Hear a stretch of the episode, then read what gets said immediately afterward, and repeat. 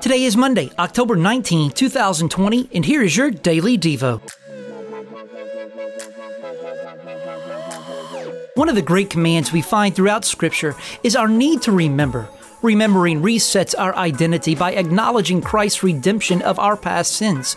And not only does it solidify our identity by looking into the past, but it also fortifies our mission as we look to the future.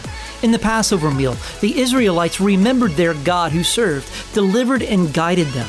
As Christians partake in the Lord's Supper, we remember Christ, whose entire life was marked by service in the mission of God and the service for the good of His people.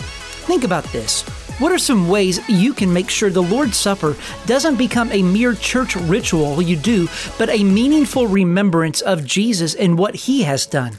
How would you describe to an unchurched friend the meaning of the Lord's Supper? Do you need spiritual help? Call or text our prayer hotline at 305 707 PRAY. That's 305 707 7729. And for more resources, check out our website at cbcmaysville.com.